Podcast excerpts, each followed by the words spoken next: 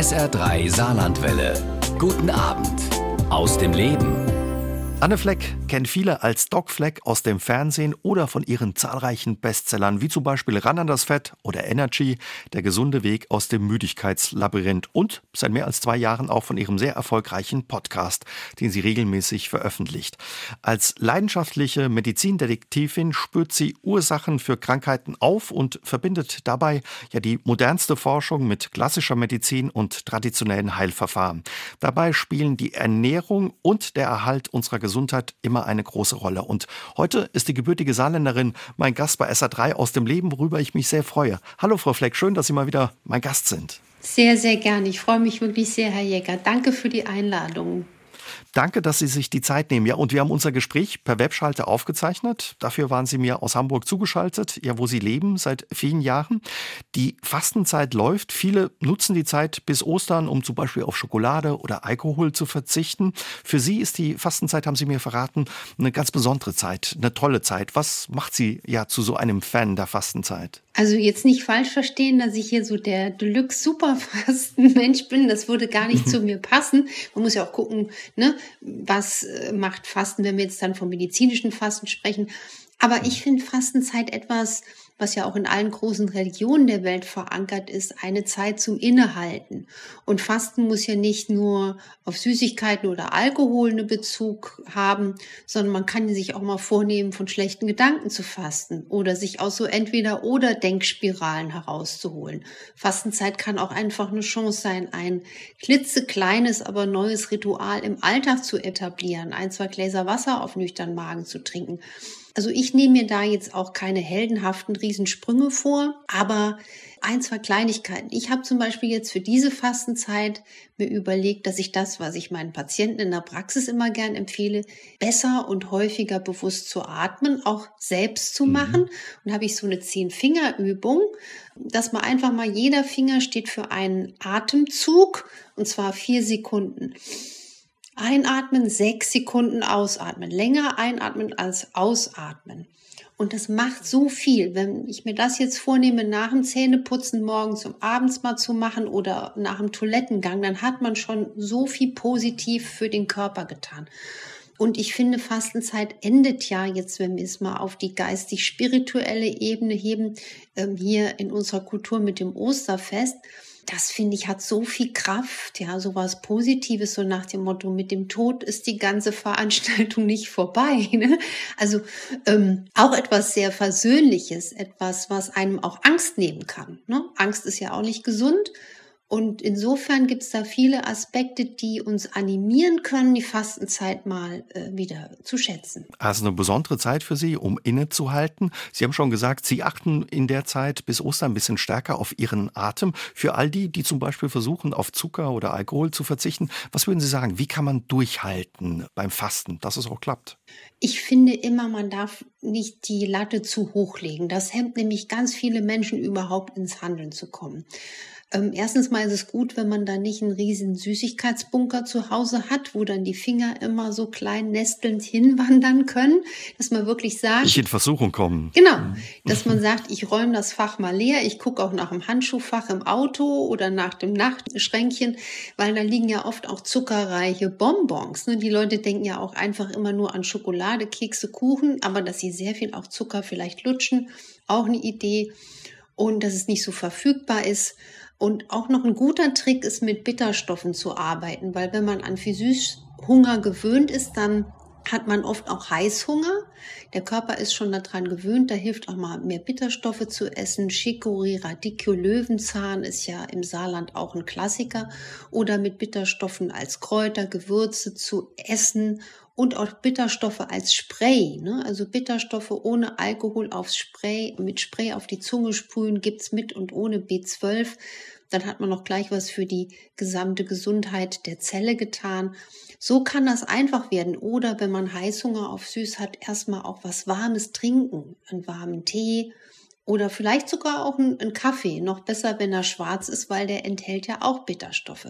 Und wenn man dann doch mal nochmal daneben liegt, dann finde ich es immer schlimm, wenn die Menschen sich dann so hart verurteilen. Also, dass wir auch aus diesem also, Entweder-Oder rauskommen. Nicht so streng mit sich selbst zu sein. Sie haben gesagt, man kann nicht nur Alkohol und Zucker zum Beispiel fasten, auf die Süßigkeiten verzichten, sondern zum Beispiel auch auf schlechte Gedanken. Wie kann das funktionieren? Jeder kennt es ja, so ein Gedankenkarussell oder so eine Gedankenspirale. Wenn man da erstmal drin ist, was wäre Ihr Tipp? Wie kann man da wieder rauskommen und vielleicht ja die schlechten Gedanken vertreiben und für gute, positive Gedanken sorgen?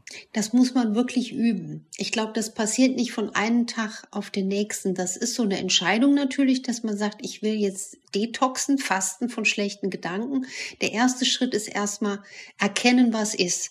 Also ein Realitätscheck, wenn man sich dann wirklich dabei ertappt, dass man sich wieder schlecht macht oder etwas bewertet, dass man dann wirklich auch mal, das kann man auch leise zu sich sagen, stopp, das ist jetzt erstmal nur ein Gedanke und so kommt man sich selber auf die Schliche. Und das ist schon mal der allererste Schritt, aus diesem Bewerten herauskommen. Also ich weiß ja auch, was wirklich Stress bedeutet. Ich mag aber mhm. gern zu arbeiten. Es ist mein, mein, mein Leben widme ich auch dieser Arbeit. Das ist auch eine Entscheidung, ne? Also andere lesen lieber Krimis, ne? Ich lese lieber Studien oder beschäftige mich damit. Aber dass dann, wenn dann Dinge unverhofft passieren oder hier ist was, es gibt ja immer Probleme zu lösen. Ich versuche auch Krankheit nicht als Krankheiten zu definieren, sondern manchmal sage ich, der Körper ist sehr belastet, er muss wieder regulieren lernen und dann schauen wir mal, ob er dann wirklich so krank ist, dass er nicht mehr hochkommt. Aber wenn man Dinge anders oder gar nicht negativ bewertet, sondern erstmal annimmt, oh, jetzt kommt noch das Problem, aber ich gehe es an, ohne schlecht zu denken. Das gibt auch viel Kraft. Und da muss sich jeder auch mal hinterfragen, gerade auch Menschen, die mit sehr viel Leid und chronischen Krankheiten behaftet sind, dass man auf keinen Fall in so eine Denkspirale kommt, wo sich alles nur noch um Symptome dreht. Und da muss ich zum Beispiel durch den Monitor rufen, sollten wir uns an das Wort trotzdem gewöhnen. Trotz vielleicht meiner Schmerzen, trotz meines Problems sehe ich aber, was alles positiv im Leben läuft. Und das kann man sich auch mal aufschreiben, anstatt dann immer wieder nur schlecht, weil wer schreibt, der bleibt. Das verhaftet sich auch besser in unseren Gedanken, was alles positiv ist. Und auf einmal steht da, man hat einen wunderbaren Partner, eine tolle Partnerin. Man hat ein Gefüge. Man hat vielleicht ein Haustier. Man hat ein Haus überm Kopf. Also allein diese, manchmal schon ein Dach überm Kopf. Ganz normalen Dinge. Verständlichkeiten, ja. Die ja gar nicht so selbstverständlich sind. Und das muss man, die Ressource muss man pflegen. Das, dieses positive Gedankenrohr, ja, das muss mal wie so, ne, wie so eine Spülung, müssen da die Krusten gelöst werden und jeden Tag so ein bisschen mehr. Sie haben es eben schon ein bisschen angesprochen, das Detoxen, das Entgiften. Wo ist der Unterschied zwischen dem Entgiften und dem Fasten, Frau Fleck? Fasten und Entgiften, das sind quasi Geschwister. Fasten bedeutet, für eine bestimmte Zeit verzichtet man auf die Zufuhr von Nahrungsmitteln, aber auch von kalorisch reicheren Getränken. Und das ist eine fantastische Chance, weil der Körper kann sich dann endlich um Reparaturprozesse kümmern und um die Regeneration und auch um die Entgiftung, weil er dann nicht gleich wieder mit irgendwas beschäftigt ist. Also mhm. Giftstoffe, die wir ja auch aus der Nahrung in gewissem Maße aufnehmen, wieder da reinzugehen, nochmal das zu bearbeiten. Und ich finde, beides sollte eine Berechtigung haben und zwar nicht nur in der Fastenzeit. Ich bin ja so ein Fan von diesen Kleinigkeiten mit großen Wirkungen, wie wenn ich einen Pilot äh, sehe, der sitzt in seinem Cockpit und der ändert seinen Kurs nur um ein Grad. Wenn wir den Kurs nur um ein Grad wechseln, dann sind wir unter Umständen, kommen wir am ganz anderen Ende der Welt raus. Und deswegen braucht das Fasten und das Entgiften eigentlich einen täglichen Platz in unserem Leben. Was heißt denn das konkret? Man kann zum Beispiel ein Mini-Fasten machen, indem man eine Fastenzeit einhält von mindestens zwölf Stunden über Nacht. Abendessen und Spätstück nenne ich ja deswegen das Frühstück. Statt des Frühstücks, ja. Genau. Und aber auch auf sich achten. Ja, Menschen mit Migräne, Menschen mit Reflux, Menschen mit Gallenstein und schwerer Müdigkeit, die sollten auch gar nicht extrem lange fasten. Und die körpereigene Entgiftung, also über die Haut, über die Lunge, über den Darm, über so viele ähm, auch andere Dinge wie die Lymphe, die kann man so toll anregen oder Leber und Niere, wenn wir zum Beispiel anfangen, besseres reines Wasser zu trinken. auch mal einen Brennnesseltee zu trinken, der hilft der Niere, einen Löwenzahntee zu trinken, der hilft der Leber. Ja, die Atemübung eben gesprochen zu machen, das hilft entgiften über die Lunge und Ballaststoffe zu essen, also mehr Nüsse, mehr Kerne, mehr Samen, mehr Grünzeug, das hilft dem Darm. Und dann, wenn man jemanden sehr lieb hat, kann man ja ihm zum nächsten Geburtstag oder zu Ostern eine Wurzelbürste schenken, um einfach den Lymphfluss anzuregen. Wenn ich dann immer Menschen sehe mit Lipödem und Lymphödem, die ja sehr, sehr einen hohen Leidensdruck haben, was soll denn das Ganze ursächlich dahinter stecken? Ich bin ja so ein Ursachenforscher, so eine Tiefseetaucherin. Detektivin, sagen sie immer, ja. Ja, das ist ja oft eine Überlastung mit Giftstoffen. Und wenn man so anfängt, seinen Körper zu entlasten, das ist auf lange Sicht so ein Gesundmacher und Energiebringer. Und diese Nachricht ist so versöhnlich, weil man muss nicht das Rad neu erfinden, man muss sich nicht quälen, man muss keine Diät machen, das gibt's bei mir nie. Einfach liebevoll im Alltag ein paar Schräubchen drehen. Ich bin ja wie so eine Autoschrauberin, die unterm Auto liegt mit Latzhose und einfach so versucht, ein paar Schrauben nochmal zu finden, die man nachjustieren muss. Oder den Kurs eben ein klein bisschen ändern. Sie haben schon gesagt, eigentlich müsste man das immer machen, so ein bisschen auf den Körper eben achten, ihn zu entgiften.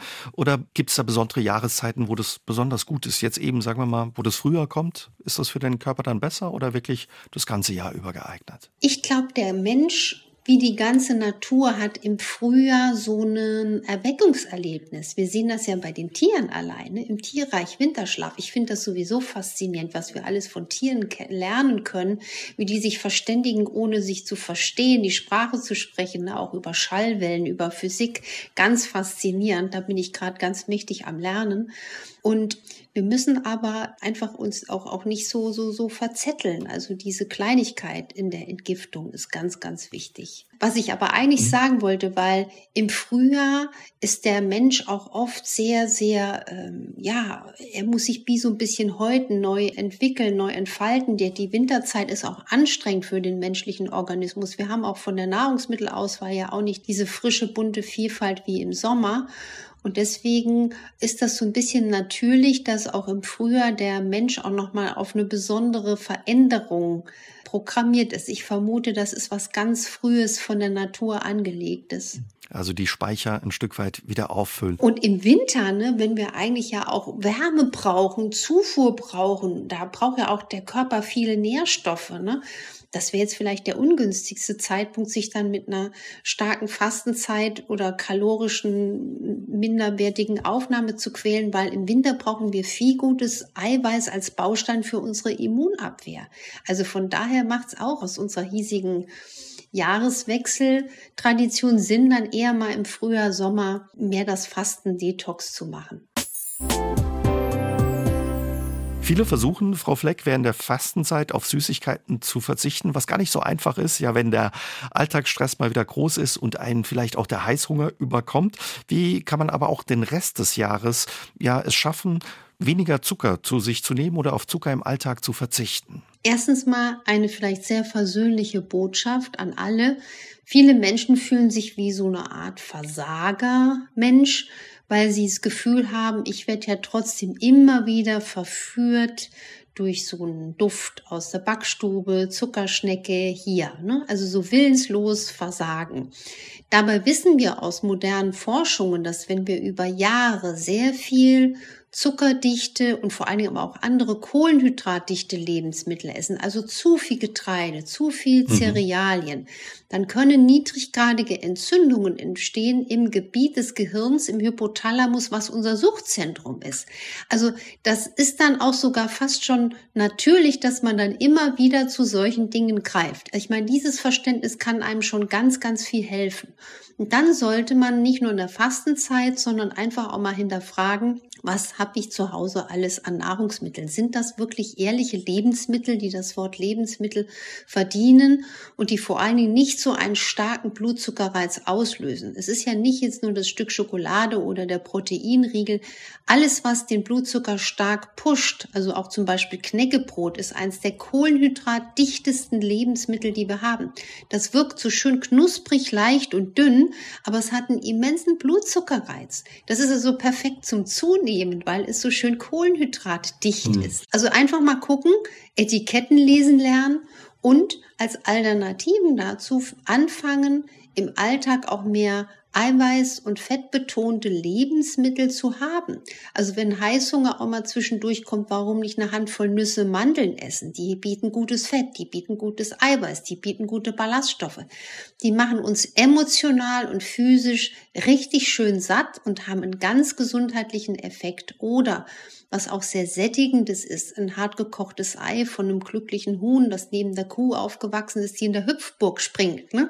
Also weil Eiweiß ist ja auch sättigend. Und also so kann ich mein Gehirn ein bisschen austricksen und ja den Heißhunger wieder ein bisschen eindämmen. Ja, und auch Bitterstoffe verzehren in Form von Tees, Brennnessel, Löwenzahn, in Form von Lebensmitteln. Chicorée, Radicchio kann man auch wunderbar braten, ja, mit viel Kräutern und Gewürzen arbeiten, weil die auch Heißhunger dämpfen lernen. Und was auch ganz oft ist, wenn Frauen zum Beispiel in ihrer Periode kommen, das kennt jede Frau, dann kriegt man einen wahnsinnigen Heißhunger, vor allen Dingen auch auf Schokolade. Aber warum ist denn das der Fall? Die Schokolade ist eines der magnesiumreichsten Lebensmittel, die wir haben. Und oft ist es auch ein Magnesiummangel. Und deswegen greift man dann zur Schokolade. Insofern, wenn man auch auf eine gute Magnesiumversorgung achtet und auch einen guten Vitamin-D-Spiegel hat, die beiden müssen ja auch zusammengehen, dann ist man auch ein bisschen besser vor Heißhunger geschützt. Und man darf nie vergessen, jeder, der erstmal Hunger verspürt, sollte hinterfragen, ist es ein ehrlicher Hunger, ein Magenhunger, ein echter Hunger oder hat man vielleicht Durst? Ist es ein Durstgefühl? Oder ich gehe noch eine Stufe weiter. Holistisch gesehen, habe ich einen emotionalen Hunger? Bin ich gar nicht hungrig, sondern habe eine Leere, eine Langeweile, eine Wut? Das muss man hinterfragen. Und man sollte jetzt nicht, wenn man dann von einem Tag auf den anderen nicht weiterkommt, den Kopf in den Sand stecken. Das ist völlig normal. Nicht so streng mit sich sein. Daran scheitert das ja alles, sondern liebevoll, jeder Tag ist eine neue Chance. Und wer mal wirklich mal so sieben bis zehn Tage den Zuckerkonsum deutlich reduziert, der spürt schon eine unglaubliche Veränderung. Und wenn man einen Kuchen backt oder ein schönes Weihnachtsrezept von der Oma, dann kann man ja einfach mal beim nächsten Kuchen backen oder Weihnachtsfest oder Osterfest dasselbe Rezept backen mit einem Drittel der Menge Zucker weniger. Dann wird man überrascht sein, das schmeckt ja immer noch süß. Ne? Was könnte trotz alledem eine Alternative zum Zucker sein, zum Beispiel gerade beim Backen? Was könnte ein Ersatz sein? Also vor allen Dingen finde ich immer wichtig, es hat ja dann immer so einen Eindruck, als wären andere Zuckerformen gesünder. Das kann man so leider nicht unterschreiben. Wir haben jetzt gerade wieder neue Daten gesehen zu Erythrit, mhm. einem Zuckerersatzstoff, die eher Bedenklichkeit auf der Stirn ablesen lassen. Xylit, ein Birkenzucker, Zucker wird von vielen Menschen nicht vertragen, macht Blähungen. Also ich persönlich habe zu Hause Rohrrohrzucker, also keinen weißen Zucker. Ich habe zu Hause Honig, ich habe ein bisschen Ahornsirup und ich süße auch gerne ab und zu mit Trockenobst. Also man kann ja auch mal zwei, drei Datteln oder eine getrocknete Aprikose oder Feige zum Süßen benutzen. Die hat natürlich auch natürlichen Zucker. Fruchtzucker. Mhm. Mineralien, Spurenelemente, Ballaststoffe. Und was ich zum Beispiel wahnsinnig gern mache, weil das so schnell geht und weil es mir schmeckt und weil es noch nebenbei gesund ist. Ich hole mir manchmal entweder eine Trockenfeige oder zwei, drei Datteln. Die wirken auch schön antimikrobiell im, im Mund-Rachenraum oder zwei, drei ungeschwefelte Aprikosen und mische die entweder mit einer Handvoll Nüsse oder eine Handvoll Mandeln oder eine Handvoll Cashewkerne und ein bisschen Wasser im Mixer. Dann haben Sie innerhalb von siebenunddreißig Sekunden ein Getränk. Das ist auch so ein bisschen sämig, da kann man noch ein bisschen Zimt drauf machen. Das ist also eine perfekte Mischung aus Eiweiß, aus Fett, aus Ballaststoffen und einer natürlichen Süße. Klingt lecker. Wie ist das aber ansonsten, weil Sie gerade auch Obst ansprechen mit dem Fruchtzucker im Obst? Ich finde es fatal, wenn den Menschen jetzt noch Angst gemacht wird vom Obstessen, weil die meisten, muss man ja sagen, mit dem ehrlichen Blick aufs Ernährungsprotokoll, essen viel zu wenig Gemüse als Obst. Trotzdem muss man sagen, wenn Menschen zu viel zuckerdichtes Obst essen. Zum Beispiel? Was wäre das? Sehr reife Bananen. Ja, also wenn jemand dann pro Tag zwei, drei sehr reife Bananen isst und noch anderes, sehr viel Obst, der kann unter Umständen sich zu viel Fruchtzucker aufladen. Also es gibt auch kein Vitamin, kein Mineral, kein Spurenelement, was wir eigentlich nicht auch im Gemüse haben, was wir im Obst finden. Insofern sind zuckerärmere Obstsorten tendenziell noch ein bisschen besser, also Beeren, Birnen, Äpfel. Aber ich bin schon mal froh, wenn die Menschen einen Hauch von Obst essen. Ja, und wenn sie Obst essen, was jetzt zum Beispiel nicht so schön hygienisch verpackt ist wie eine Mango oder Banane, dann auch das Obst sehr, sehr gut waschen. Also da liegt mir ganz, ganz viel daran, weil Rohkost ist leider oft auch belastet. Wenn man die so flüchtig wäscht, ist es nicht so gut. Also keine Angst vor Obst, aber man kann sich ja merken, so eine große Handvoll, das ist auch okay. Und es gibt ja Menschen, die vertragen Obst gar nicht gut. An dieser Stelle ein Trost an die, das ist überhaupt nicht schlimm. Dann hilft man einfach seinem Körper noch charmant danach, indem man viel Kräuter isst, viel Gewürze isst, Petersilie nascht oder auch Tiefkühlkräuter in bunten Varianten und auf Gemüse setzt. Was macht es aber dann mit unserem Körper, wenn wir eben unsere Ernährung ein bisschen verändern und auf Zucker im Alltag stärker verzichten? Was passiert da in unserem Körper? Also man muss ja gucken, es geht jetzt gar nicht um ein Leben komplett ohne Zucker. Das Leben macht ja Freude und wenn wir jetzt eingeladen sind oder auch selbst mal am Wochenende, man möchte ein Stück Kuchen essen, da spricht ja nichts dagegen. Gehört auch dazu, ja. Richtig. Es geht ja um die Fülle der Entscheidungen. Und was viele Menschen einfach unterschätzen, dass zu viel Getreide, also Frühstückscerealien, das weiße Brötchen, das ist ja letzten Endes auch eine ganz stark kohlenhydratdichte Nahrung. Also wer jetzt immer denkt, naja, ich esse doch gar keine Schokolade, ich esse doch gar keinen Kuchen, aber er isst zum Frühstück zwei, drei Weißmehlbrötchen, raffiniertes Weißmehl. Das ist ja nicht weniger unter Umständen auf lange Sicht dramatisch. Und insofern, was macht das mit dem Körper, wenn man ein, zwei, drei bessere Entscheidungen im Leben trifft? Also vielleicht das Frühstücksbrötchenritual am Wochenende macht, dann auch mal ein bisschen was mit dicken Körnerchen mal drin. Und man macht zum Beispiel ein Frühstück, wie ich es heute gemacht habe, einen Bio-Apfel und eine Handvoll Nüsse pürieren. Und dann hatte ich noch ein schönes Algenöl drüber, also Leinöl, D H A, E P A, ein Spritzer Weizenkeimöl ist da drin. Das habe ich mir schnell gemischt, ein Spritzer Zitrone dran und noch ein paar Gewürze, so ein Frühstücksgewürz. Ich bin dann immer noch schön lange satt und ich habe alles, was sehr zuckerdicht und kohlenhydratdicht ist, schon gespart. Ich glaube, wenn man allein schon so eine Veränderung hat, das spürt man durch mehr Energie, durch Sättigung und weil ja unsere Körperzellen, darauf baut ja auch mein ganzer Ansatz auf. Die Zelle ist die kleinste Einheit des Körpers. Wenn wir die gesundheitlich stärken, durch auch vornehmlich unsere Entscheidungen, was wir essen, aber auch genauso wichtig ist, wie oft wir essen und wie wir essen, also gut kauen und nicht siebzehn Mal am Tag irgendwas essen oder lutschen, dann verändern wir die Gesundheit der Zelle, der Zellmembran und damit stärken wir den gesamten Organismus. Das ist faszinierend. Und wenn man dann sich das Gesundtellerprinzip, was sich ja auch durch meinen Ansatz wie so ein ganz dicker Faden zieht, merkt, also die Hälfte des Tellers mit viel Grünzeug packt, eine Handtellergröße Eiweiß auf den Teller legt, aus der Quelle, die man mag, die man verträgt, die man schätzt, ob das Pilze sind, Hülsenfrüchte, Geflügel, Eier, Fisch und wenn dann mal ein Stück Fleisch aus einer nachhaltigen Quelle. Und die Kohlenhydrate, Reis, Kartoffeln, Nudeln flexibel nach der eigenen Bewegung dazu packt. Also wer ein Stubenhocker ist und sich gar nicht bewegt, kann die weglassen oder ein, zwei Händchen voll. Und der Sportler, ich betreue auch viele Leistungssportler oder auch Olympiasieger, ne? Die muss ich natürlich anders beraten. Da sage ich, hör mal. Die haben einen höheren Energieverbrauch, ja. Ja, da kann ich dann auch mal ein bisschen mehr draufpacken.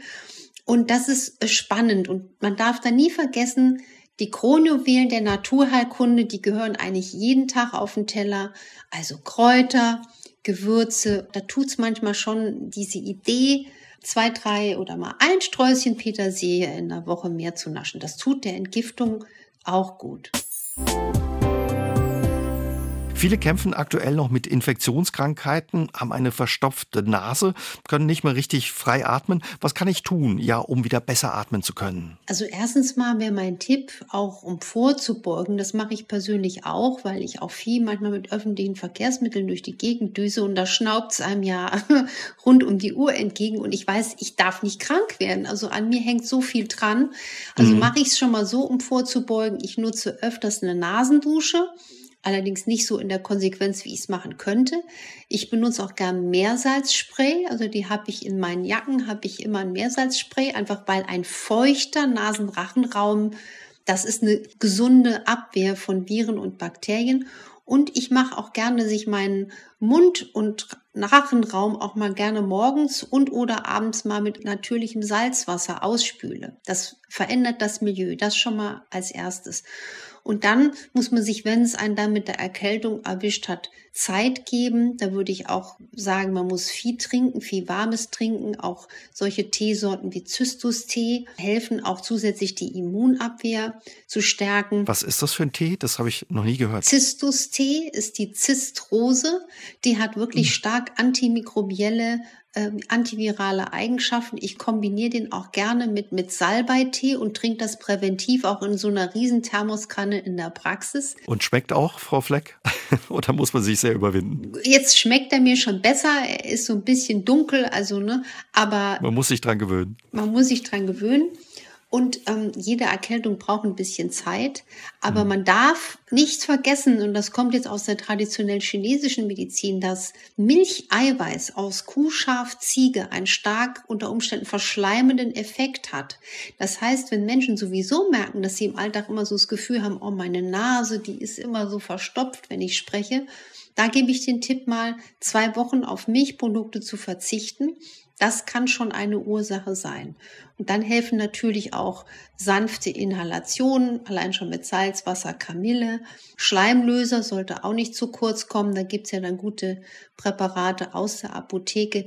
Thymian-Tee, Lindenblütentee zum Ausschwitzen. Und wir sollten nie vergessen, wie wichtig es ist, für Kinder, Jugendliche, aber Erwachsene jeden Alters den Vitamin-D-Spiegel hochnormal zu halten.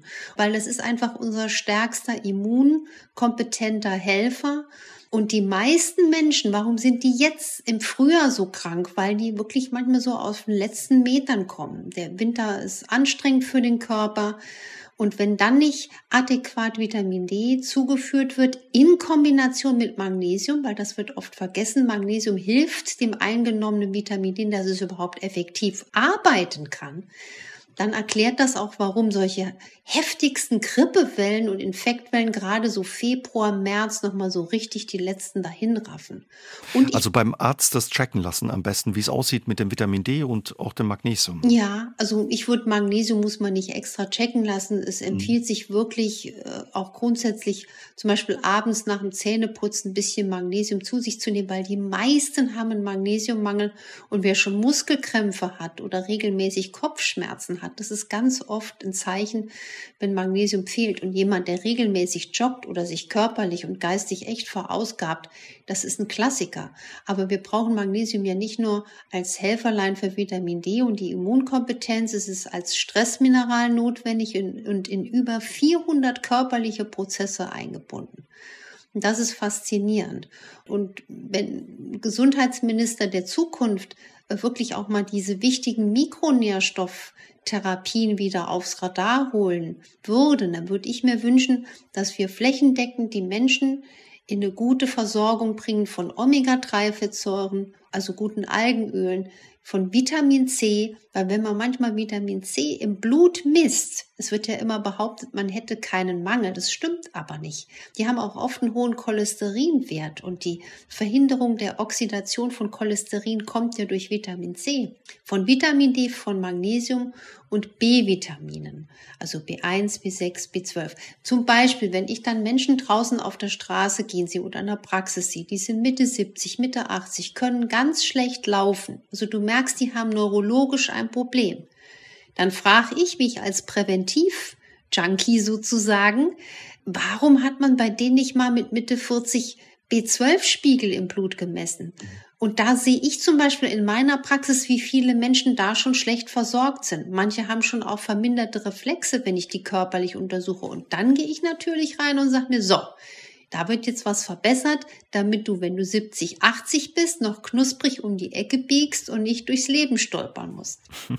Also da am besten den Arzt fragen, ob er da eben mal drauf guckt und das checkt. Wenn wir nochmal beim Atem bleiben, Frau Fleck, Sie sagen ja auch, der Atem ist so ein richtiger Energiebringer. Hilft uns zum Beispiel auch, haben wir vorhin drüber gesprochen, beim Gedankenfasten. Einfach mal durchatmen, tief Luft holen. Was macht den Atem zu so einer besonderen Kraft, wie Sie sagen, teilweise auch zu einer unterschätzten Kraft? Ich kann nur wirklich sagen, wenn man mich manchmal fragt, was ist denn Ihr wichtigster Tipp, dann sind manche überrascht, dass ich sage, ihr müsst richtig atmen.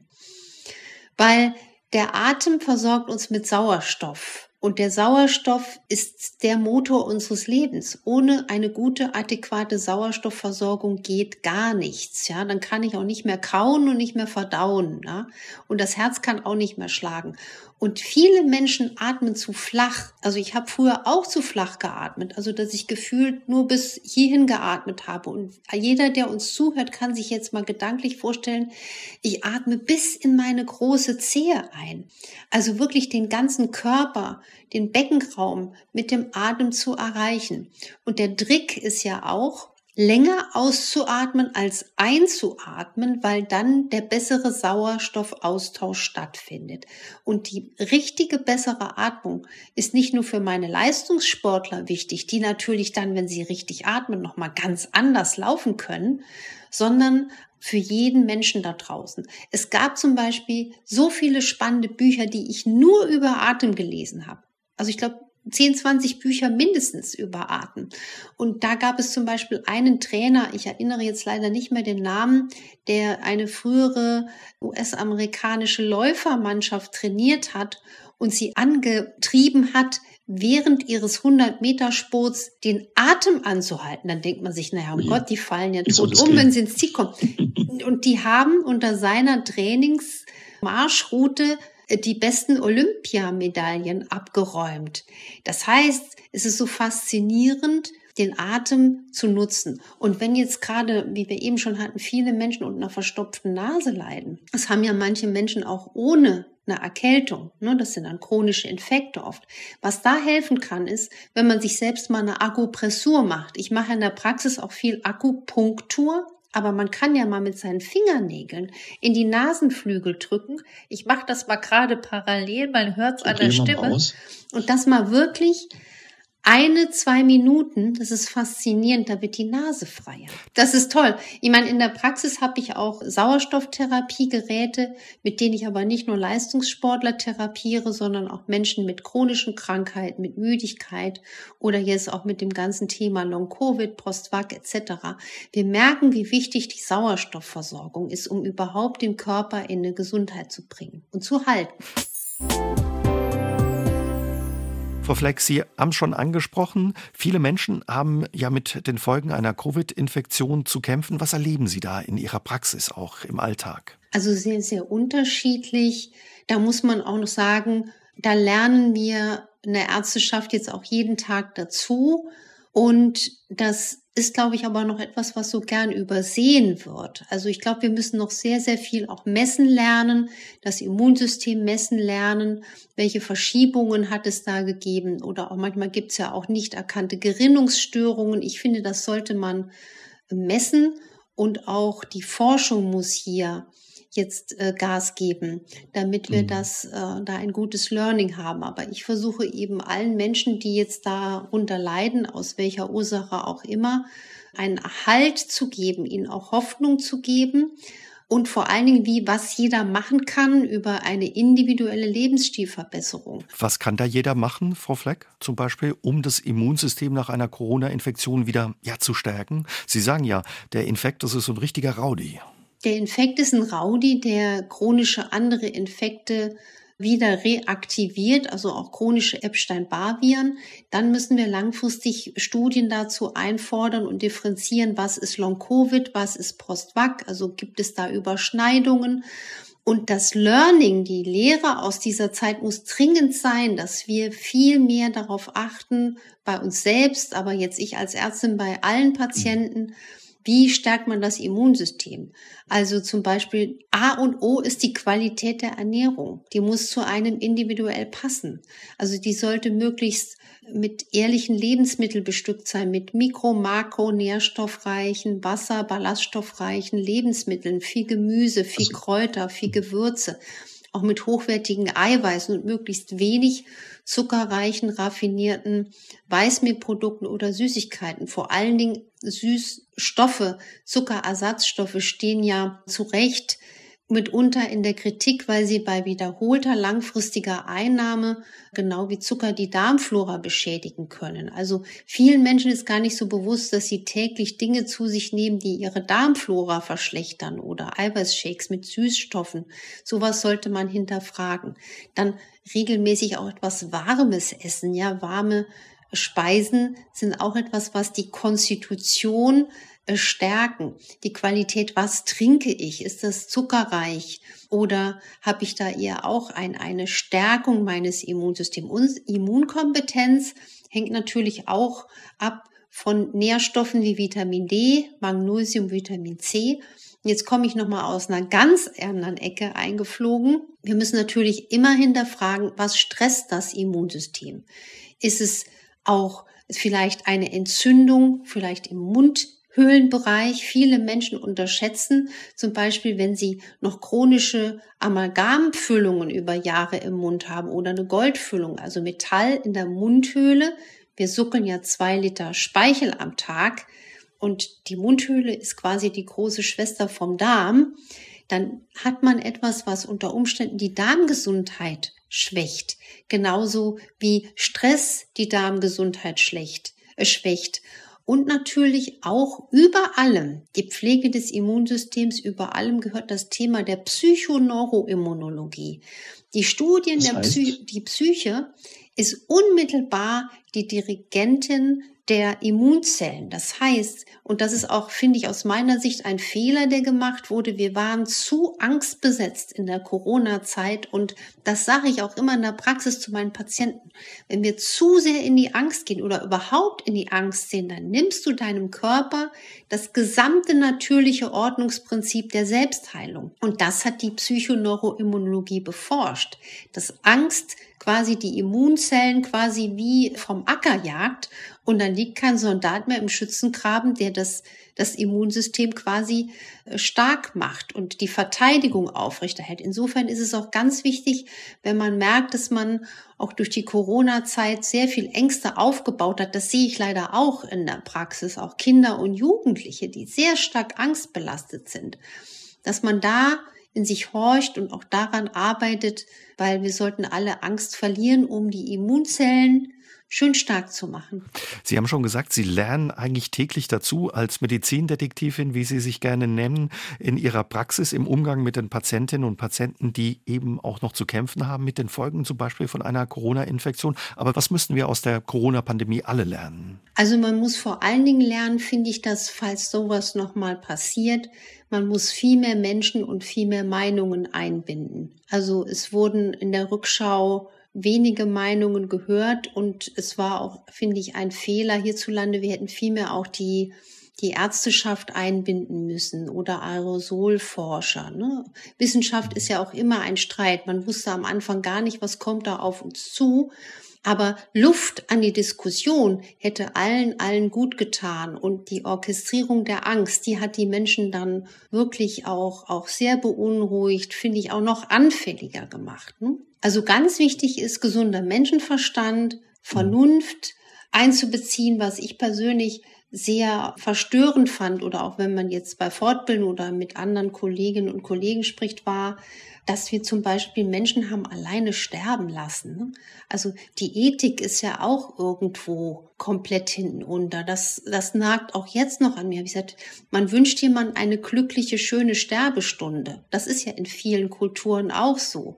Und stellen Sie mal vor, Sie sind demenzkrank, Sie sterben und da ist niemand da. Sie verstehen es nicht.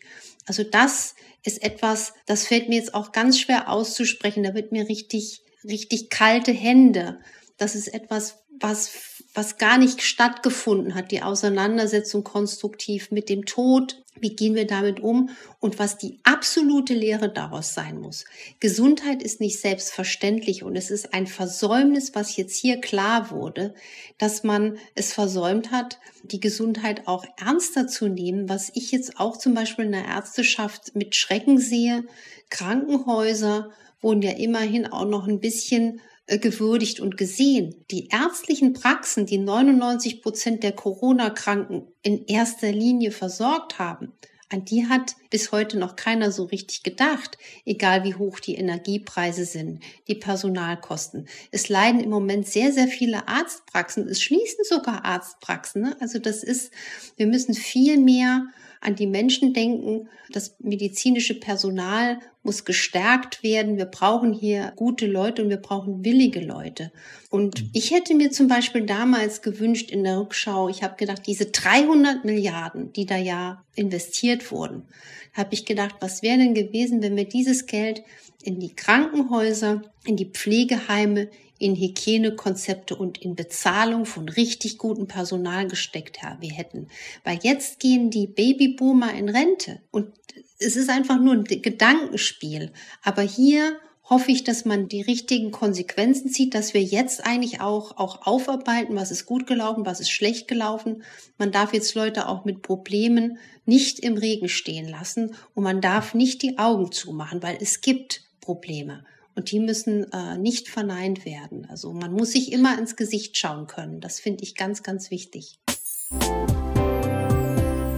Als gebürtige Saarländerin, Frau Fleck, ist Ihnen ja das gute Essen und der Genuss ein Stück weit auch in die Wiege gelegt worden.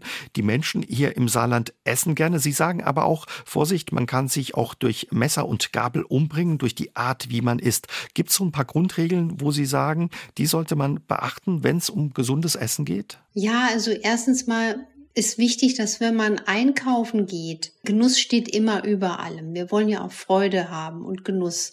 Aber wenn man jetzt auch sieht, die Lebensmittelpreise explodieren ja auch, da wünsche ich mir auch von der Politik ein beherztes Anpacken, dass man das auch anders wieder in den Griff bekommt mit der Inflation. Aber wenn wir einkaufen gehen und uns erstmal austoben in der Abteilung Gemüse, Gemüse, Gemüse, Gemüse, dann haben wir schon mal einen riesen Part für unsere Gesundheit getan. Zum mhm. Glück ist Gemüse und auch Obst vom Preis-Leistungs-Verhältnis her in unserem Land immer noch sehr, sehr gut. Oder auch mal Pilze als gute Eiweißquelle entdecken, Zwiebel, Knoblauch, Kräuter, Gewürze, Bio-Eier. Also das sind immer noch Chancen, wo ich sehe, oder auch Hülsenfrüchte, dass wir uns mit cleveren Entscheidungen für diese einfachen, ehrlichen Lebensmittel, die keine riesigen Verpackungen brauchen und auch nicht ellenlange Etikette haben, viel Gesundheit schenken können.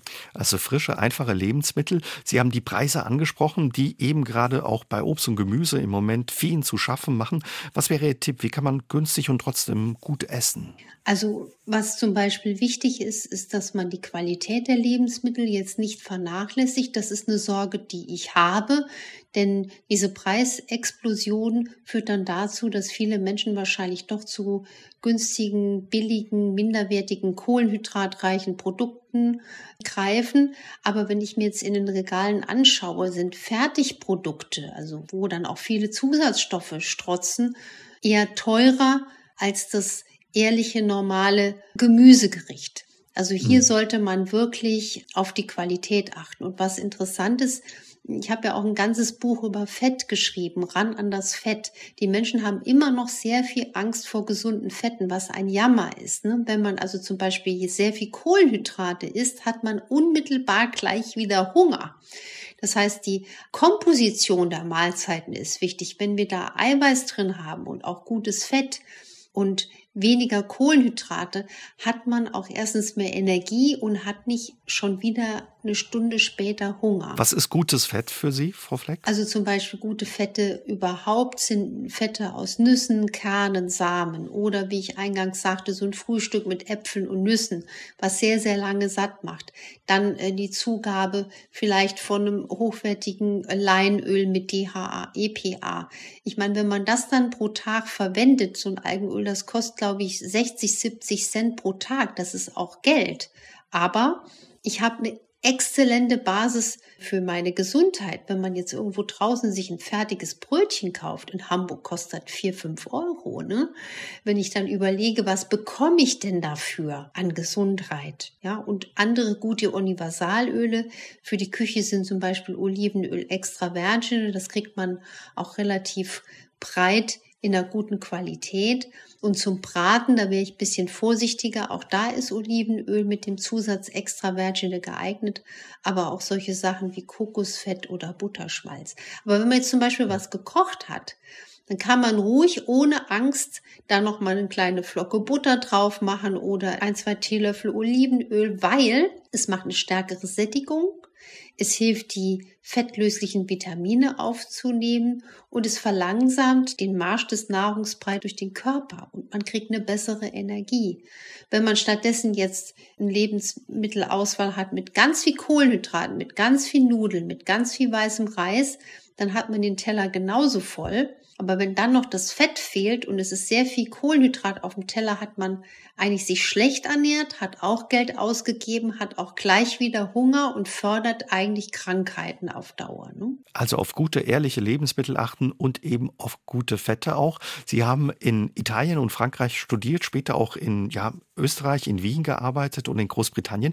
Was haben Sie in den Ländern ja über das Essen gelernt und was können wir auch vielleicht von diesen Ländern über das Essen lernen? In England sagt man immer, das Essen ist nicht so gut, anders sieht es in Italien und Frankreich aus, ne? Und ja auch in Österreich. Ja, ich habe da ja als, als Studentin in Zeiten in Krankenhäusern gearbeitet, also war da nicht so lang wie in Frankreich und Italien. Aber die Einblicke, gut, Österreich ist ein Genussland und in Österreich isst man auch gern schöne Süßspeisen. In England, muss ich sagen, hätte ich mich auf Dauer, also das war wirklich ein ganz anderes Essen. Also wer als Saarländer in England kommt, ich habe da auch bei einer ganz zauberhaften, sympathischen Familie gelebt, aber das war wirklich eine ganz andere Kultur des Essens. Vor allen Dingen ganz viel Toastbrot, Toastbrot mit Käse, ne? Ich weiß noch, ich erinnere mich, ich hatte mal Bauchschmerzen und dachte, ich kriege einen Blinddarm. Dabei hatte ich einfach nur tagelang zu viel Toastbrot zu viel mit Brot Käse gegessen. Ich meine, was also da war. Ja, und das war schon interessant. Auch war, ist mir da aufgefallen in England, man isst etwas, um zu essen. Und dann steht man sofort auf und setzt sich irgendwo auf eine Couch und redet. Ich habe das bei mir zu Hause mal so erlebt, man isst und man bleibt am Tisch essen und man genießt länger. Dort war das irgendwie in der Familie zumindest ein bisschen anders. Ja, so hat halt jedes Land seine andere Kultur. Ich erinnere mich auch noch, ich meine, da war ich auch noch sehr jung, da bin ich mit meiner, mit der Familie einkaufen gegangen und man sagte zu mir, Anne, kannst du das Brot holen? Und dann bin ich durch einen riesigen Supermarkt gelatscht und habe das Brot gesucht. Und ich habe natürlich einen Bäckerstand gesucht, wo irgendjemand frisch gebackenes Brot verkauft. Und dann ging mhm. ich zu meiner Gästefamilie, der Mutter, Terry hieß die, ähm, sagt, Terry, ich finde hier kein Brot. Und dann starrte sie mich an und sagte, come here, look what's that. Und dann war das eine riesen, eine riesen Regalabteilung voller Toastbrot. Habe ich geschluckt und dann das plastikverpackte Toastbrot eingepackt. Das war das Brot da, ne? Das ist jetzt auch schon ein paar Jährchen her. Insofern könnte ich nicht beurteilen, wie sich das jetzt getan hat. Die Franzosen sind ja auch schon inzwischen offener und da kriegt man jetzt nicht nur die, ich liebe es ja dann auch mal, die Baguettes, sondern auch mal ein Körnerbrot. Aber das war komplett anders als bei uns. Aber das andere ist ja auch ganz schön, ne? Also ist spannend. Und sicher auch ganz anders eben als in Italien und Frankreich, wo Essen dann, wie Sie auch sagen, eine größere Rolle spielt und Genuss auch eine Rolle spielt. Genau, und vor allen Dingen in Italien. Also da war ich wirklich beeindruckt, weil da habe ich auch meine Liebe so zum selber Kochen dann entdeckt, weil wir eine unglaubliche Auswahl hatten an Gemüse, an Obst, auf dem Markt. Und das ist ja auch beeindruckend, ne? Wie flächendeckend man eigentlich auch in, bei einem Aufenthalt in Italien sich mit diesen ähm, nährstoffdichten, schönen Mahlzeiten konfrontieren lassen kann. Man wird in Italien selten vom Essen enttäuscht. Und da gab es dann auch einen ganz netten Verkäufer auf dem Markt. Ich weiß noch, der hieß Pietro. Ähm, der war mit einer Australierin verheiratet, die so über eigentlich Abruzzen damals eine Reportage machen wollte und hat sich dann in Pietro, den Obstverkäufer, verliebt. Und der hatte so ein Herz auch für die, für die Menschen, die auch von außen kamen, ne? Weil wir waren ja offensichtlich die, die nicht aus der Stadt kamen. Und er hat mir dann manchmal noch zwei Tüten Obst und Gemüse. Hier, nimm, nimm. Ich sage, Pedro, so viel kann ich gar nicht am Wochenende kochen und essen. Und dann haben wir uns auch ganz oft bei mir getroffen und zusammen was gemacht. Aber dieses einfache, ehrliche Knoblauch, Zwiebeln, Olivenöl, frisches Gemüse, Kräuter. Ich meine, das kann ja nur gut sein, ne? Frau Fleck, Sie sind ja eine richtige Saarländerin, in Saarlouis geboren. Wie hat Sie das Saarland und Ihre Kindheit im Saarland geprägt? Also schon sehr. Erstens mal fand ich das ganz toll, in einem Dreiländereck groß zu werden, also diesen europäischen Gedanken zu inhalieren, offene Grenzen. In dem Sinne, ich konnte einfach nach Frankreich rüber. Ich fand das toll. Wir hatten zu Hause vor Zeiten des Euro auch immer drei Geldbeutel liegen. Also einen mit deutscher Mark, einen mit luxemburgischem Geld und einen französischen Geld, je nachdem, wo man mal einkaufen fährt. Ne? Also dieses, wir fahren mal kurz rüber. Das fand ich toll. Oder wenn jetzt auch Freunde zu Besuch kamen, oder ich hatte auch ein Mädchen aus Budapest, aus einer Brieffreundschaft, ähm, die war natürlich hin und weg, ja, dass man einfach so in ein anderes Land fahren konnte. Ne? Dieser Duft der Freiheit und dieses ein anderes Land. Das fand ich großartig. Es gibt ja auch im Saarland diese faszinierende Wanderstrecke Steine an der Grenze, die ein ostdeutscher Künstler gemacht hat, der damals schon irgendwie gesagt hat, und das Erste, was ich machen werde, wenn die Grenze offen ist, ich fahre mit meiner Familie dorthin. Richtung Osten dann eben, ja. Ja, dieses Meandern frei über Grenzen.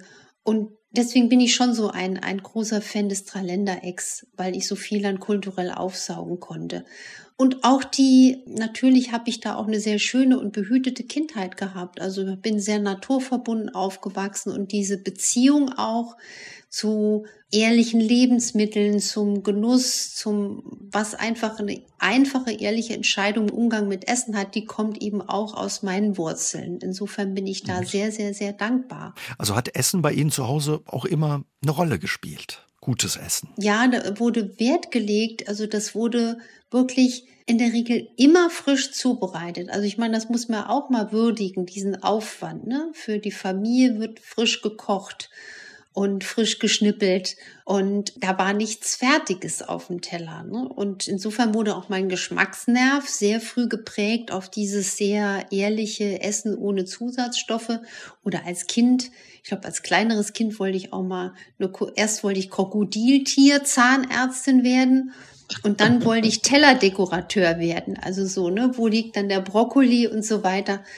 Das ist schon schön. Also das, das Auge hat bei Ihnen dann offenbar schon immer mitgegessen. Wenn Sie sagen, Ihr Geschmack wurde da auch geweckt und geprägt in Ihrer Kindheit im Saarland, an was für einen Geschmack erinnern Sie sich in Ihrer Kindheit, oder an was für einen Geruch von einem Gericht, das gekocht wurde, wenn Sie zum Beispiel von der Schule heimkamen? Alles. Also da bin ich ja so ein Genussmensch, der alles, da würden jetzt quasi verschiedene Schichten von Düften durch den Raum ziehen. Dann eine Schicht, vielleicht ein frischer Apfelkuchen, dann eine Spaghetti Bolognese, mhm. Dann gab es auch andere andere Gemüsegerichte, die ich auch schon gern gegessen habe, ganz unterschiedlich. Also zum Glück waren wir da sehr breit aufgestellt. Aber was ich auch immer gerne gegessen habe und auch heute noch gerne esse, was hier in Hamburg leider nicht so bekomme, ist Löwenzahnsalat mit einer einfachen, ehrlichen Pellkartoffel und einem schönen Rührei. Ich meine, einfach und gut, ne? Ihr Papa war Jurist, Ihre Mama Sozialarbeiterin. Was würden Sie sagen, wie haben Ihre Eltern Sie auch geprägt, und was haben Sie ihnen mitgegeben fürs Leben und für Ihr Leben? Also ganz, ganz viel. Eltern und Großeltern. Also bei uns war auch immer schon das Familienmotto, wir helfen. So ein bisschen ora et labora. Wir sind gern für andere da. Immer auch ehrlich sein. Also sich so immer, was du tust. Man muss sich immer ins Gesicht gucken können, und eine ganz große Bodenständigkeit. Das habe ich mitbekommen. Also die, auch vielleicht auch meine Gerechtigkeitsmacke, und einfach über allem auch was sehr Kreatives, was sehr Wohlwollendes, Behütetes, und auch, wo ich heute noch sehr, sehr, sehr dankbar bin, dass man mir überhaupt die Chance gegeben hat, auch viel lernen zu dürfen und auch frei zu entscheiden, so was du machst. Also es war bei uns klar, du kannst alles machen, du musst auf eigenen Beinen stehen. Und das ist auch toll, und dass man mich das auch ähm, dazu motiviert hat, ne? Sie wussten schon sehr früh, dass Sie Ärztin werden wollten. Sie wollten ein Handwerk ausüben, das Sie überall auf der Welt quasi ausführen können, betreiben können, einen Beruf. Und Sie wollten was mit Menschen tun. Trotz alledem, dass Sie so früh gewusst haben, dass Sie Ärztin werden wollen, was wären Sie geworden, wenn es mit der Ärztin nichts geworden wäre? Gab es einen Plan B? Also ich glaube, ganz früh als kleines Kind hatte ich so ein Arztberuf im Kopf, da habe ich wirklich hatte ich so einen Doktorkasten, so einen Arztkoffer und war da immer am Verarzten. Dann hatte ich aber auch eine Phase, auch gerade in der Abiturzeit war ich ein bisschen überfordert. Ne? Da habe ich schon gedacht, was machst du denn jetzt damit? Also nicht, dass man dann auch so durch ein, ja, verführt wird, jetzt irgendwie eine Entscheidung schnell mhm. zu treffen. Ich hatte aber dann ein paar schon Puzzlestücke. Erstens mal dieses sozial Helfende aus meiner Familientradition war ganz stark massiv bei mir und ich hatte dann doch auch so ein paar Praktika gemacht. Ich habe mir auch mal ein Praktika im Saarländischen Rundfunk gemacht. Das mein erstes, mein erstes Praktikum beruflich war äh, im Saarländischen Rundfunk. Was haben Sie damals gemacht bei uns? Radio Saarbrücken, eine Stunde pro Tag. Mit Manöverkritik und so, fand das richtig spannend und bin da wirklich mit dem Alter von fünfzehn mit Bus und Bahn und Bus und Bus da Saarland gegondelt. Durch Saarland gegondelt den in den Schulferien. Und dann hatte ich aber auch ein Krankenpflegepraktikum gemacht, was eigentlich in der Rückschau ein schreckliches Praktikum war. Und trotzdem ist bei mir da so ein Knoten geplatzt, dass ich gedacht habe, ich möchte das auf jeden Fall machen. Man ist dann aber auch als Medizinstudent auch wirklich, muss man wirklich lange Nerven haben, bis man dann wirklich mal am Menschen landet. Ne? Man hat ja viel Theorie. Ich glaube, wenn ich nicht Medizinerin geworden wäre, wäre ich auf jeden Fall in die Kunst gegangen, in das Kreative. Also äh, wahrscheinlich denke ich mir Kunstmalerei, vielleicht auch das Schreiben. Jetzt ist das was ganz, ganz Versöhnliches, weil ich manchmal gedacht habe, du kannst hier gar nicht diesen Pioniergeist, dieses nach vorne, dieses ähm, Kreative im Medizinbereich abbilden und denke mir, nein, eben doch. Du kannst ja Pionier und Kreativität eben drum in der Medizin abbilden. Oder meine kleine Leidenschaft für das Malen, wenn es die Zeit zulässt, lebe ich ja in meinen Büchern. Ja, das Energy-Buch, das Fettbuch habe ich selbst illustriert. Mit schönen Zeichnungen und Bildern eben von Ihnen, ja. Ist ja Energy in fünf Minuten, das hat meine Schwester illustriert, die hat mich da gerettet, aber da steckt meine ganze D N A drin. Also ich glaube, es wäre was gewesen, was diese Ader nährt, weil da muss ich auch an Armin Müller-Stahl denken, an einer meiner Vorbilder, der hat mal diesen Satz gesagt, es ist ja alles Kunst. Also das Schreiben, das Malen, die Musik, ne, und das sind ja alles Dinge, die sehr, sehr stark bei mir äh, durchkommen. Also ich war als Jugendliche sehr aktiv äh, mit Musik und, und, und habe sogar Kontrabass gespielt, das habe ich jetzt verlernt, muss ich ehrlich zugeben. Und Klavier und, und das Schreiben hätte ich auch früher nie gedacht, dass das in mir drin steckt. Also so wäre die Reise dann wahrscheinlich weitergegangen. Also wenn keine Ärztin, dann eine Künstlerin. Sie haben ja, wie Sie sagen, als Kind schon gerne gemalt und wenn das richtig ist, auch mal einen Preis gewonnen bei der, bei der Bundespost, einen Malwettbewerb. Sie wurden damals eingeladen mit Ihrer Familie, da waren Sie sechs, sieben Jahre alt, zum ja, Postminister damals. Erinnern Sie sich noch an diese Preisverleihung? Absolut. Ne? Ich denke mir, also das war ein ganz großer Moment. Wir wurden aufgefordert in der Schule, wir sollen im Malunterricht malt doch mal irgendwas, was euch zur Post einfällt. Und dann habe ich ein Bild gemalt, ich habe es leider nicht mehr zu Hause, wo ich als Sechsjährige, eine Sechsjährige malte jetzt nicht wie eine vierzehnjährige, aber ich habe quasi ein Postamt gemalt im Querschnitt.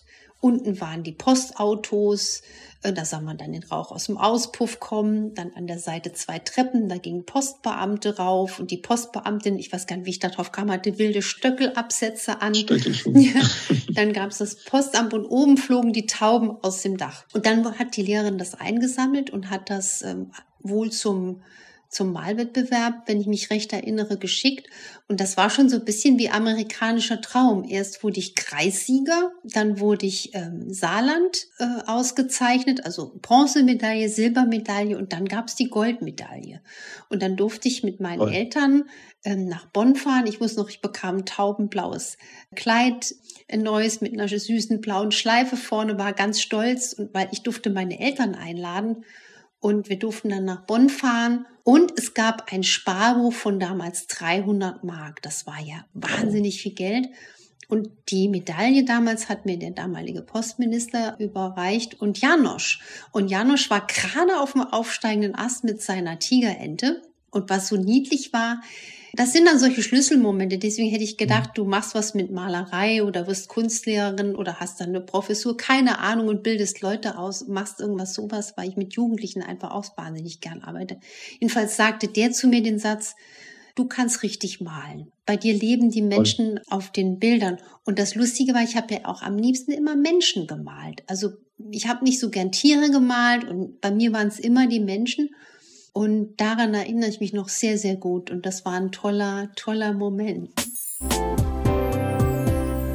In Ihren Büchern erzählen Sie ja auch immer wieder Geschichten von Ihren Patientinnen und Patienten, wie Sie das auch heute bei uns gemacht haben. Was für eine Geschichte hat Sie besonders berührt und ist Ihnen besonders in Erinnerung geblieben? Da gibt es so viele, das wird mir echt schwierig fallen. Ich denke jetzt mal an eine, die liegt ganz kurz zurück. Das war eine Frau, deren beste Freundin bei mir Patientin war. Diese beste Freundin war fünfundzwanzig Jahre abhängig von Schmerzmitteln wegen Migräne. Sie braucht sie jetzt nicht mehr. Das ist die gute Nachricht. Und sie hatte eine Freundin mit einer schweren Gürtelrose und das macht ja unglaubliche Schmerzen. Und diese Frau, eine Lehrerin, Ende vierzig, war so stark medikamentös eingestellt, hatte darunter schwere Leberwerterhöhungen und die beste Freundin fragte, können wir die nicht ganz schnell noch irgendwie hier unterbringen. Habe ich gemeint, na komm, deine beste Freundin, die kriege ich unter. Und was mir wirklich Gänsehaut macht, dass ich dann diese Frau angebunden habe an die Sprechstunde und sie kam zweimal zu einer Infusionstherapie. Ich habe ihr gesagt, ich weiß nicht, wie weit und wie schnell wir Medikamente reduzieren können. Wir müssen mal schauen und sie sagen uns, wie es ihnen geht und vorsichtig können wir gucken, ob wir es reduzieren können. Diese Frau stand am Dresen, unterhielt sich mit meiner Praxishilfe und sagte zu ihr nach der zweiten Therapie, ich habe die Medikamente alle abgesetzt. Da habe ich zuerst mal zu ihr gesagt, Moment, so waren wir nicht verblieben. Sie können nicht einfach Medikamente einfach so absetzen. Und das hat mich dann aber doch neugierig gemacht und habe sie gefragt, haben Sie denn jetzt seitdem keine Schmerzen mehr? Da sagte sie, nein. Dann habe ich zu ihr gesagt, weil das war so kurz vor Weihnachten, wenn das nochmal losgeht, wovor ich innerlich gesagt fast ausgegangen bin, dann soll sie sich umgehend melden, damit wir ihr nochmal helfen können. Und sie mhm. hat inzwischen eine, einen großen Brief geschrieben, dass es ihr gut geht. Und das war also ein nachhaltiger Erfolg. Das ist so ein Gänsehautmoment, wo ich gar nicht sagen kann, wie schnell manchmal solche Sachen zustande kommen. Und davon gibt es ja ein riesiges Füllhorn an Erlebnissen. Ne? Oder ein anderes Erlebnis, was mir auch jemand gerade sagte, diese Woche, die war bei so vielen Terminen und wurde immer weggeschickt. Ne? Also man hat ja immer gesagt, sie sind seelisch gestresst, da ist nichts dahinter. Und wir haben nichts gemacht, außer mal alle Puzzlesteine anzuschauen und aufzuheben. Und dann kam sehr wohl etwas raus, wo die Ursache ihrer Beschwerden liegen kann. Und nur eine Ursache zu sehen, gibt ja auch dann die Chance, einen Ausweg zu finden. Ne? Also das sind so schöne Geschichten. Oder noch eine längere zurückliegende Geschichte. Eine neunundsiebzigjährige Patientin, die hatte immer Infektlabilität, Migräne, Reizdarm. Und ähm, man hat leider bei übersehen, dass sie eine Stoffwechselstörung hat, wo man bestimmte Nährstoffe im Urin verliert. Und genau das hatte die Frau. Und so konnte man dann über eine gezielte kleine Nahrungsergänzung ihr schwere Symptome wieder wegnehmen. Also Zinkmangel, B sechs Mangel, der Migräne machte, Reizdarm machte und Manganmangel, der ihre Arthrose verursacht hat. Wenn man das natürlich schon als junger Mensch weiß, kriegst du das gar nicht im Alter. Und das sind so diese wahnsinnigen, motivierenden Geschichten, die mich auch motivieren, weiterzumachen. Sie nennen sich ja selbst gerne Medizindetektivin und spüren eben in Ihrer Praxis, wie auch in den geschilderten Fällen, eben den Ursachen für die Krankheiten nach. War Sie schon immer so neugierig und so eine Spürnase? Also ich denke gerade spontan an einen meiner ältesten saarländischen Schulfreunde, der Matthias, der hat mir mal, wir haben immer gern Detektiv gespielt, da gab es auch diese Yps-Hefte, als ich klein war. Er hat mir mal so eine, so einen quasi einen Ausweis aus Messing gebastelt und da stand drauf Spürnäschen, ja. Und das hat sich entwickelt. Also ich wollte schon immer, sage ich mal, sagen, Ursachen auf den Grund gehen. Und wenn mir jemand sagt, das geht nicht, das gibt's nicht, dann war ich auch ein bisschen auch, wie jeder guter Wissenschaftler, am Zweifeln. Also du brauchst ja auch immer den Zweifel, der dich weiterbringt. Wenn mir Patienten aber aus dem tiefsten innersten Überzeugung gesagt haben, ich glaube, das muss da und da dran liegen, habe ich das nie abgewertet und weitergemacht. Und deswegen, ich bin ja auch ständig auf Lehr- und Wanderjagen. Ich meine, wie viele Fortbildungen man ja auch Gott sei Dank heutzutage nutzen und besuchen kann. Es gibt ja so viel Spannendes zu entdecken. Ich meine, vor zwanzig Jahren habe ich auf Vorträgen gesagt, die Darmgesundheit ist immens wichtig. Damals wurde man ja belächelt, so nach dem Motto, wir haben ja gar keine Evidenz dafür. Aber die Empirie, die Erfahrung in der täglichen Arbeit mit dem Patienten hat es ja hundert Prozent gezeigt. Jetzt gibt es zum Glück die Evidenz. Jetzt haben wir zum Glück die wissenschaftliche breite Schulter. Und so wünsche ich mir natürlich noch viel, viel mehr, dass da viel mehr auch Forscherwille ist und, und auch hoffentlich Geld, auch um solche Dinge zu beforschen. Wo sind Sie im Moment dran und wo ermitteln Sie gerade? Welche Spur verfolgen Sie im Moment gerade, Frau Fleck? Also die Ermittlungen gehen gerade in ein spannendes Projekt, wo ich auch noch viel Arbeit vor mir habe. Ich will mein Wissen mal in einen Online-Kurs gießen. Er wird heißen Fett weg. Die länger leben Formel, das darf ich schon verraten. Und es geht mir darum, ich kann ja nicht alle Menschen in der Praxis behandeln und viele Menschen lesen zwar Bücher, aber kommen schwer ins Handeln. Also Menschen mehr in die Hand zu nehmen in einem Online-Kurs. Da gehe ich jetzt rein und dann meine tägliche Praxisarbeit, dann meine T V-Aktivität gerade äh, bei R T L in der Doc-Fleck-Sprechstunde und auch mein Podcast, der jede Woche geht. Also langweilig wird mir nicht. So klingt es auf alle Fälle, dass es Ihnen nicht langweilig wird. Was wünschen Sie sich noch, Frau Fleck? Ich wünsche mir, dass, dass ja mein Lebensziel auch vielen Menschen Leichtigkeit und Positives zu bringen und auch den Glauben, was alles möglich ist, dass der Körper in Selbstheilungskräfte kommt, dieses moderne Wissen, dass das der Funke überschwappt. Weil wir haben so viel auch sozioökonomische potenzielle Gefahren auf uns zurollen, wenn wir die Gesundheit nicht ernsthaft jetzt beherzt in die Hand nehmen. Und ich glaube, wir dürfen da auch nicht auf bessere Systeme warten. Die Menschen müssen in Leichtigkeit kommen, in Wissen kommen und in die Eigenverantwortung. Und da bin ich das Stützrad. Da bin ich quasi der Hütehund und das macht mir wahnsinnig Freude. Und dafür wünschen wir Ihnen alles Gute. Vielen Dank, dass Sie sich ja heute Zeit für das Gespräch mit uns genommen haben. Dankeschön. Vielen, vielen Dank. Sehr gerne. Aus dem Leben. Der S R drei Talk am Dienstagabend ab zwanzig Uhr vier. Gibt's auch zum Nachhören auf S R drei punkt de, auf YouTube und in der A R D Audiothek.